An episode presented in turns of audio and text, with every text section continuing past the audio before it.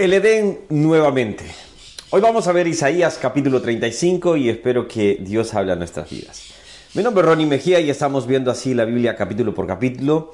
Y bueno, y hoy nos toca Isaías 35. Para aquellos que me acompañan, gracias a diariamente, gracias también por sus me gusta, comentarios.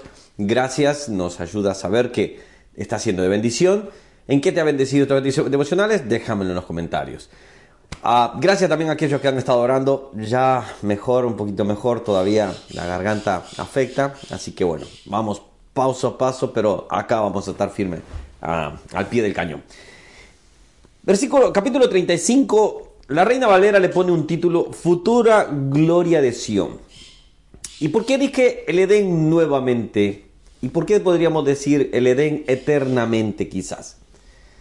Cuando el Edén fue instaurado, cuando el Edén fue creado, cuando Dios creó las cosas, cuando Dios puso al hombre en el Edén, en ese huerto totalmente, eh, estaba a una temperatura perfecta, recordemos, estaban desnudos, eh, yo no me imagino estar en este momento por Chicago desnudo, eh, a estar a menos no sé cuántos grados, o estar en el Sahara, por ejemplo, casi calcinándome. Eh, era un lugar donde no había frío y no había calor. Ahora, cuando vemos este capítulo nos da esa idea prácticamente de que un día volveremos a tener ese paraíso. Mira lo que dice. Se alegrará en el desierto y la soledad. El yermo se gozará y florecerá como la rosa. Florecerá profundamente y también se alegrará y cantará con júbilos. La gloria del Líbano le será dada. La hermosura del Carmelo y del Sarón. Ellos verán la gloria de Jehová, la hermosura del Dios nuestro. Ahora, cuando vemos esto es cómo Dios ha pensado realmente, Dios pensó todo esto siempre desde un inicio. El tema es que con la caída del hombre, que dentro de esto hay que dejarlo en un punto también, a Dios no le tomó por sorpresa. Eh, ahora, cuando vemos esto, Evidentemente el hombre elige sobre lo que es el pecado y esto termina trayendo la maldición de la muerte. Ahora, cuando vemos todo esto, Dios había pensado tener un Edén eternamente, un paraíso para nosotros. Ahora, esto se terminó allá en el Edén, esto fue cerrado obviamente, el hombre fue sacado directamente y hasta no tener la, lo que es la remisión de pecados por medio de Cristo Jesús, no tenemos acceso. Pero un día todo esto volverá a florecer. Cielos nuevos y tierra nueva estaremos viendo. Y nosotros podemos tener.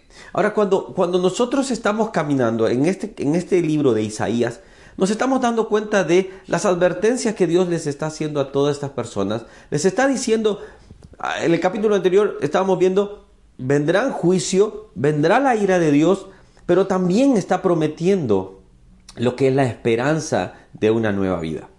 ¿Sabes? Dios no, no, no, no va a solo a querer juzgar por juzgar. Dios va a juzgar porque hay pecado.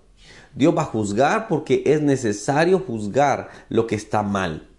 Alguien una vez me dijo, bueno, pero entonces Dios será injusto. Y yo le digo, ¿por qué? Simplemente porque va a mandar a la gente al infierno, pero Él no quiere mandar a nadie al infierno. Él no, él no, no va a, vamos a decirlo así, lo que lo va a enviar es su propio pecado y Él va a ser un juez justo.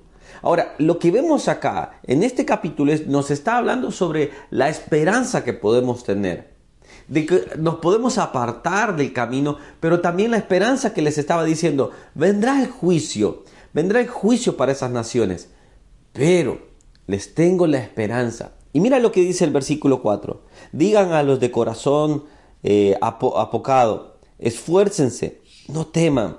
He aquí que vuestro Dios viene con retribución, con pago.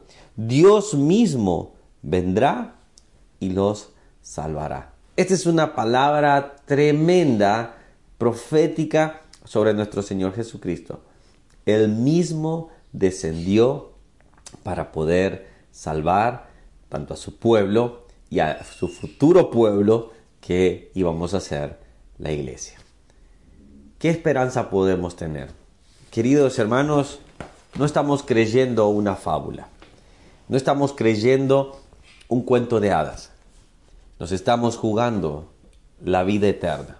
Y es aquí donde nosotros debemos de pararnos y decir, voy a la iglesia solamente porque me hace bien, porque me distrae, porque son lindas personas, o voy a la iglesia porque conozco el plan de salvación. Sé que Dios quiere salvarme. Sé que Dios quiere usarme para salvar a otros llegando con ese mensaje. Sé que hay heridos de corazón y puedo ayudar como un enfermero simplemente al doctor ayudándole a poder mantenerlo y restaurarlo. ¿Nosotros hacemos la restauración? No, lo hace el Señor. Ahora, nosotros estamos en ese plan. La pregunta entonces que debemos hacernos es, ¿qué estamos esperando? ¿Hacia qué nos estamos proyectando? Isaías nos está confrontando prácticamente esto y esto es importantísimo. Entonces, ¿hacia qué nos vamos a proyectar? ¿Qué es lo que nosotros estamos esperando? ¿Qué es lo que nosotros es nuestro mayor anhelo?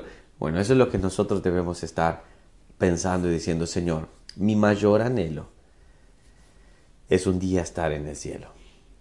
Yo quiero que pienses en este momento. ¿Cuánto en esta semana has pensado en el cielo?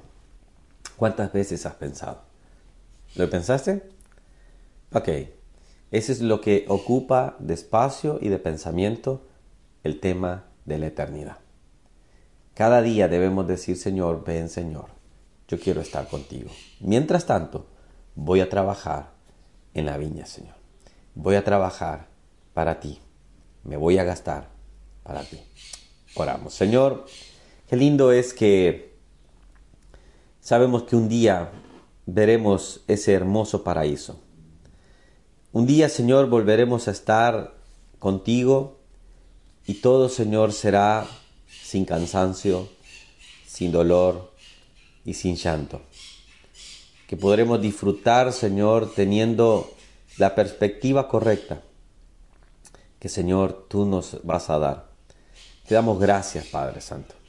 Gracias porque tú eres bueno. Gracias porque podemos saber que en ti tenemos restauración y salvación. Gracias, Señor. En el nombre de Jesús. Amén y amén. Gente, que Dios les bendiga. Estamos ahí. Lean todo el capítulo y coméntenme qué otro versículo han encontrado. Que Dios les esté bendiciendo y nos vemos. Y aquello que se está por primera vez, si te quieres suscribir, te puedes hacer, es gratis. Estamos viendo así. ¿Sabes qué? ¿Para qué sirven estos videos? Para que puedas tener un pretexto y leer la Biblia. Después, espero que me sigas, espero que sigas viendo los videos. Pero la idea es que puedas tener un hábito de lectura bíblica. Que Dios les bendiga, nos vemos el día de mañana y seguimos aprendiendo la Biblia capítulo por capítulo. Chao, chao.